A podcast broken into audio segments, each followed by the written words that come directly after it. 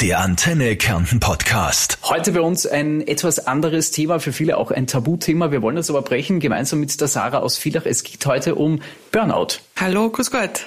Ein Burnout und ein Erschöpfungszustand, das kann jeden treffen. Egal ob alt, jung, Gastronomie, Handel, Bauer, ja, es kann wirklich jeden treffen und das wirkt sich auf jeden unterschiedlich aus. Ja, vor allem, du bist jetzt 38, du warst wie viele Jahre in der Gastro? 20. In der gehobenen Gastronomie, ja, und wollte eigentlich aussteigen aus der Gastronomie und habe dann im Handel angefangen und da habe ich dann gemerkt, dass irgendwas nicht stimmt bei mir, weil ich in die Gäste davon gegangen bin, oder in die Kunden besser gesagt, und dann permanent Magenprobleme gehabt habe und dann habe ich gesagt, okay, irgendwas passt nicht. Dann habe ich keinen Lärm mehr vertragen und dann ist die Reise eigentlich losgegangen und jetzt stehe ich mittendrin. Okay, wie geht's dir jetzt?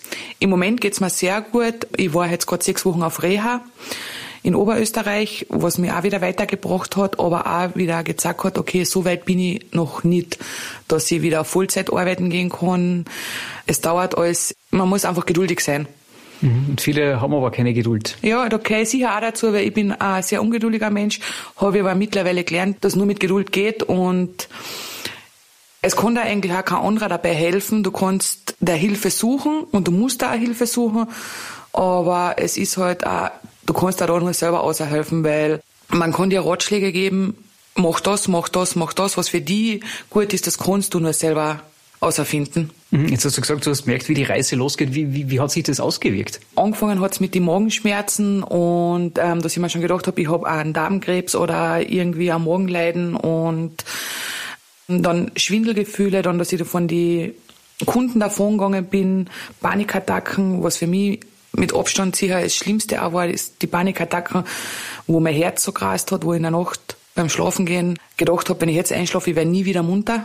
Da war mir dann wirklich auch bewusst, okay, es ist irgendwas verkehrt, es passt irgendwas nicht. Wie lange hast du dann gebraucht, bis du zum Arzt gegangen bist? Dann habe ich circa noch eine Woche gebraucht, wobei ich dann auch schon nicht mehr selber Auto gefahren bin, nicht mehr einkaufen gegangen bin und da habe ich mir halt dann wirklich drei Leute ins Boot geholt, weil mein Partner damals in Wien war vom Bundesheer aus und der nur alle Wochen daheim war sehr gute Freundin von mir, die ist für mich einkaufen gegangen oder wenn was gewesen ist, hat sie geschwind vorbeigeschaut.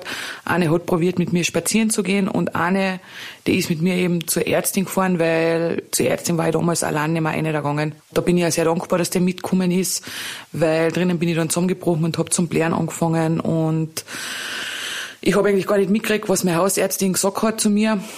Das hat sie mir dann erst im Nachhinein alles erzählt das Wichtigste, glaube ich, ist, dass du die Selbsterkenntnis hast, dass was nicht passt. Und das ist wahrscheinlich auch das Schwierigste, oder? Dass man das, also bis man das Richtige erkannt hat. Wenn ich jetzt im Nachhinein darüber nachdenke, hat schon Anzeichen gegeben, schon davor auch, aber ich habe sie nie wahrgenommen. Und wie geht's jetzt mit Anzeichen? Gibt es immer noch so Anzeichen, wo du jetzt merkst, okay, aber vom Gas? Ja, das gibt's sehr wohl.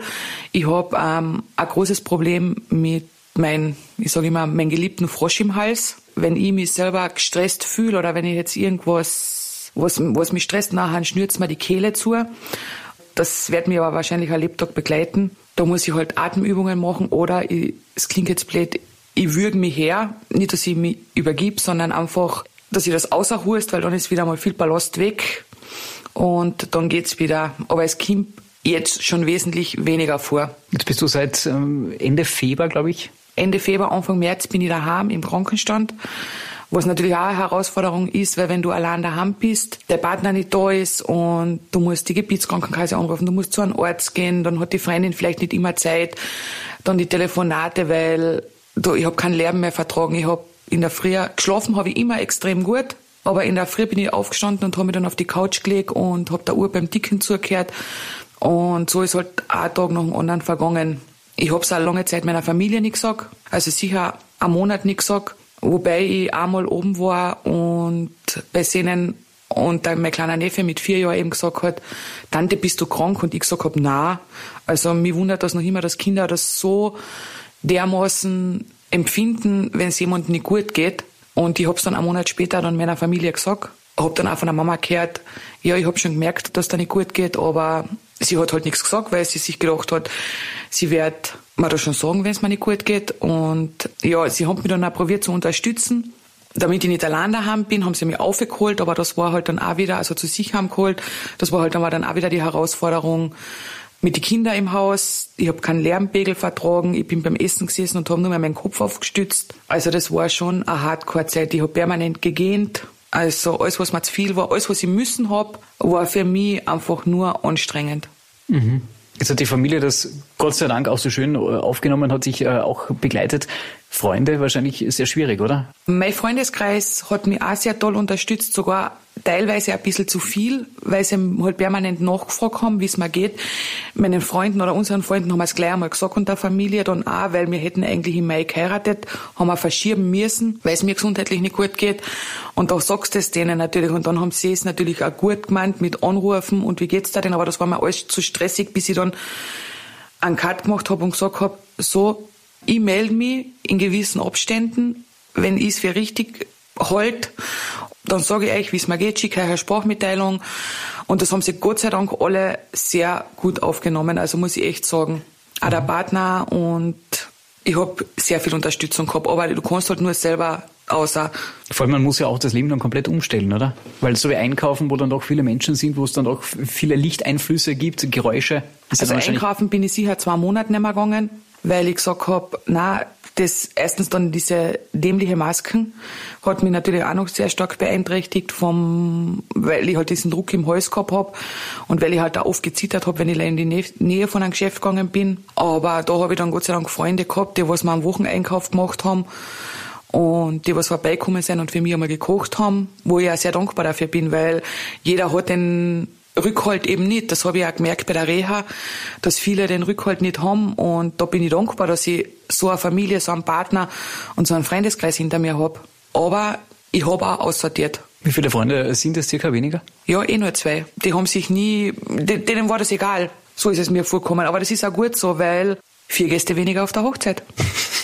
Muss man positiv sehen. ja, genau. Es ist ja, wenn man irgendwie anders krank ist, wenn man jetzt einen Bruch hat, dann sieht man, dass man trägt einen Gips. Wenn man jetzt äh, eine Grippe hat, man, man, da weiß man auch, okay, derjenige liegt zu Hause mit Fieber. Aber vor allem Burnout, äh, etwas Psychisches, das sieht man nicht. Das, das ist wahrscheinlich für viele auch irgendwie noch, noch schwieriger, oder? Dass man weiß, okay, der Sarah geht's nicht gut, aber man sieht's nicht. Für mich war es extrem schwierig. Ich habe immer gedacht, ich muss mir erklären. Ich habe immer an der Front gearbeitet, in Bars. Und wir kennen natürlich auch sehr viele Leute in Villach. Dann triffst du halt den einen oder den anderen, wie geht's da? Und hin und her. Also ich bin dann mittlerweile auch schon durch die Stadt gegangen, vor mir das Handy am Ohr, damit ich einfach meine Sachen erledigen kann, dass mir nicht jeder anredet oder so, weil ich einfach wissen muss, die Leute, die was es wissen sollen, und ähm, ein Gast, den hat das nichts zum Interessieren. Das ist bla bla bla und so, das interessiert mich einfach nicht. Und da habe ich mir schon meine eigenen Schutzmaßnahmen aufgebaut oder mit Kopfhörer durch die Stadt gehen, was ich vorher nie getan habe, weil Kopfhörer waren für mich, ah, das geht gar nicht, wenn da irgendwer mit Kopfhörer durch die Stadt läuft, aber das ist eben der Eigenschutz. Wie hast du dein Leben sonst noch umgestellt seit im letzten halben Jahr? Ich habe Facebook und Instagram vom Handy weggetan, weil mir das auch belastet hat.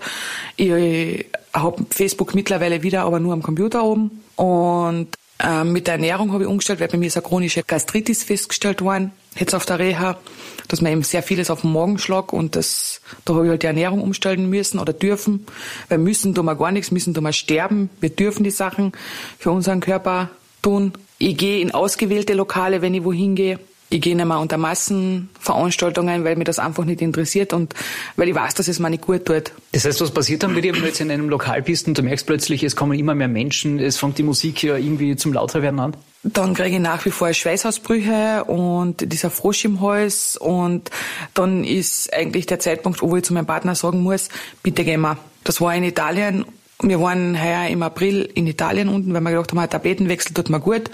Waren wir vier Tage unten und wie es so ist, am Strand spazieren war irrsinnig schön. Aber wir sind dann auch in die Stadt rein und da waren dann zu viele Leute und das merkst du halt dann schon. Also da sind wir Hand in Hand durch die Stadt durch und immer wenn ich dann fest dazu gedruckt hat, dann hat er gewusst, okay, jetzt bitte müssen wir wieder auf einen ruhigeren Platz gehen.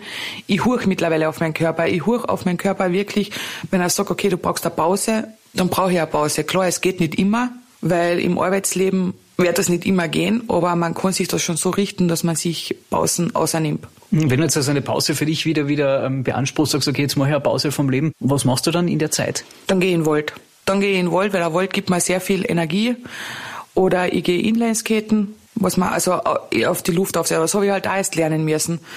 Und wenn es jetzt ist, wenn ich daheim bin und wir haben Besuch oder so, dann nehme ich mir die Freiheit aus, aber es kommen eh nur Menschen zu uns, die was uns kennen. Dann nehme ich mir die Freiheit aus und gehe einmal zehn Minuten ins Zimmer um und schaue, dass ich runterkomme und tu mir einmal kurz eine Meditation ein. Das gibt's ja heute Gott sei Dank alles. Das kannst du auch über YouTube anhören. Und das hilft mir dann eigentlich sehr gut. Hast du vorher auch schon äh, mit Meditationen zum Tun gehabt und auch mit Sport oder hat sich das jetzt alles im Zuge von der Reha quasi oder von den letzten Wochen ergeben? Das hat sich alles ähm, von in, wie im März da die Diagnose gekriegt habe, habe ich wieder angefangen zu meditieren, Bücher zu lesen. Es gibt ganz tolle Sachen wie Yin Shin Jutsu, das ist das Strahlen, das kannst du selber machen, oder das Strömen halt, das kannst du selber am Körper machen.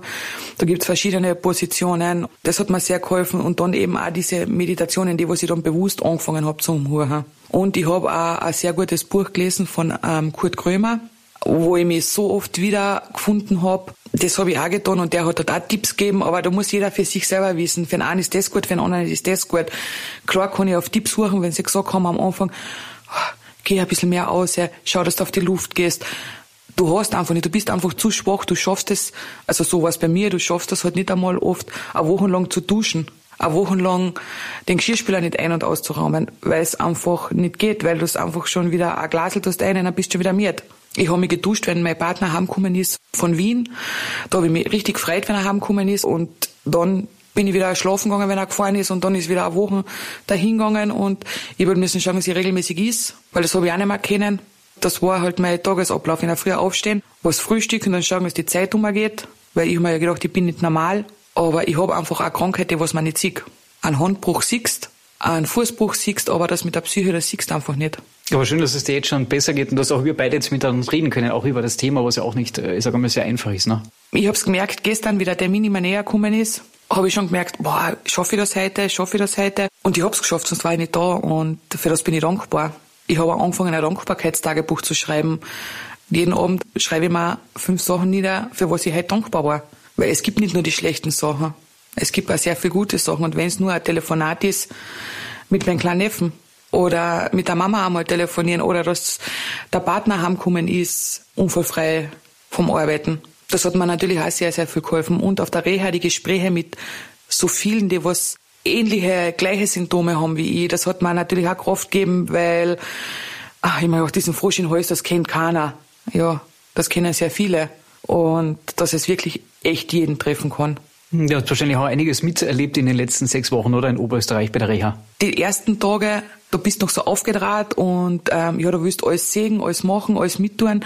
Aber die Reha ist halt auch sehr fordernd. Du hast 25 Stunden die Woche Therapien, Gesprächstherapien, Einzeltherapien, Gruppentherapien, Sport und generell bei Gruppentherapien, da triggert dann oft was in dir und ich bin zweimal aus der Therapie ausgegangen, wo ich nur geblärt hab. Ich wollte die Reha abbrechen und heute bin ich auch dankbar, dass ich geblärt hab, weil da hat sich auch wieder viel gelöst, weil ich habe die letzten sechs Monate nie blären können. Und sie ist sehr fordernd, es ist aber auf jeden Fall sehr gut, dass ich sie gemacht hab. Mhm, das wahrscheinlich auch einiges mitnehmen können, oder? Ja, neue Freundschaften, viele Informationen. Du wirst komplett aufgeklärt, was es mit den Medikamenten auf sich hat. Ich habe wieder einen Rhythmus mitgenommen, dass ich in der Früh aufstehe und dann wieder einen geregelten Tagesablauf drinnen habe. Das will ich mir beibehalten. Dann, dass ich ausgehe im Wald, dass ich Radl fahren gehe. Das sind alles kleine Ziele, die was ich mir gesteckt habe. Und ich habe eine sehr gute Therapeutin da draußen gehabt. Ich habe davor schon in Kärnten eine gehabt, wo es nicht so einfach war, die zu kriegen. Weil das natürlich auch alles zusammen überlaufen ist. Da habe ich Gott sei Dank eine gute Therapeutin und eine Psychiaterin, also einen Facharzt, ähm, wo ich auch dankbar bin, dass es die gibt, dass die mich begleiten auf dem Weg. Ist ja auch wichtig, dass sich irgendjemand an der Hand nimmt, oder? Und mit dir diesen Weg geht, diesen schwierigen Weg. Das ist auf jeden Fall wichtig, weil ähm, allein die geben da schon auch gewisse Anstöße, das könntest du machen. Ich habe zum Beispiel ein Thema aufgearbeitet auf der Reha, was mir meine Therapeutin schon in Kärnten gesagt hat, schreib dein Hass einfach nieder und du kannst diejenige Person da drinnen beschimpfen. Ich bin nächsten Tag aufgegangen und es sind vier a vier Seiten lang geworden, in einer Dreiviertelstunde niedergeschrieben. Ich habe die Person da drinnen beschimpft und mir ist es danach besser gegangen. Und danach bin ich dann, wie mein Partner draußen war, sind wir den Brief im Wald verbrennen gegangen. Und dann bin ich auf die Aschen noch so richtig draufgestiegen und hab da nochmal reingeschrien. Und es hat mich befreit. Mich hat's danach, ich hab danach wieder den Frosch im Hals gehabt. Es ist mir dann zwei, drei Stunden nicht so gut gegangen. Aber ich wusste, jetzt ist dieses Thema erledigt und jetzt kann ich ganz normal über das Thema reden, ohne dass ich irgendeinen Goal habe oder irgendwie der Frosch wieder kommt. Jetzt hast du 20 Jahre, hast vorhin erzählt, in der Gastro. Ist dein Wunsch, auch wieder zurück in die Gastro zu gehen oder, oder hat sich das jetzt geändert? Das hat sich definitiv geändert. Also in die Gastronomie möchte ich definitiv nicht mehr gehen. Ich habe es geliebt, ich habe dafür gelebt. Aber für mich ist der Zeitpunkt jetzt da, dass ich sage, nein, ich fokussiere mich jetzt auf mich. Ich möchte für mich das finden, was mich erfüllt. Möchte wieder voll arbeiten gehen, das auf jeden Fall. Aber halt einfach nicht mehr in die Gastronomie, auch nicht in ein Café oder irgendwas.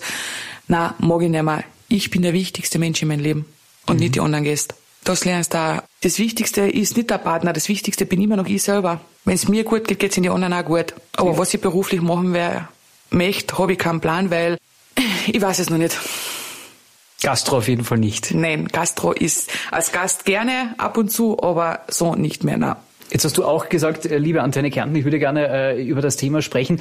Jetzt hören auch ganz viele zu. Was möchtest du diesen Menschen auch mitgeben? Auch vielleicht äh, auch Menschen, die so ähnlich gehen, wie, wie dir gegangen ist am Anfang. Hurcht auch euren Körper und tut es nicht abspülen, weil eine Überlastung und ein Erschöpfungszustand und ein Burnout ist nicht zum Spaßen. Holt euch Hilfe, es ist nichts zum Schaumen, es ist was Alltägliches mittlerweile. Es gibt viele Anlaufstellen, Gott sei Dank mittlerweile, meldet sich bei mehreren an, weil die Termine sind halt schwer zum Kriegen und schaut einfach, dass es euch gut geht. Ich hab's oft nur überspült mit dem Juhu und Freude, Friede, Freude, Eierkuchen, aber weil ich nicht gehurcht hab auf mich. Also hurcht's auf euch. Der Antenne Kärnten Podcast.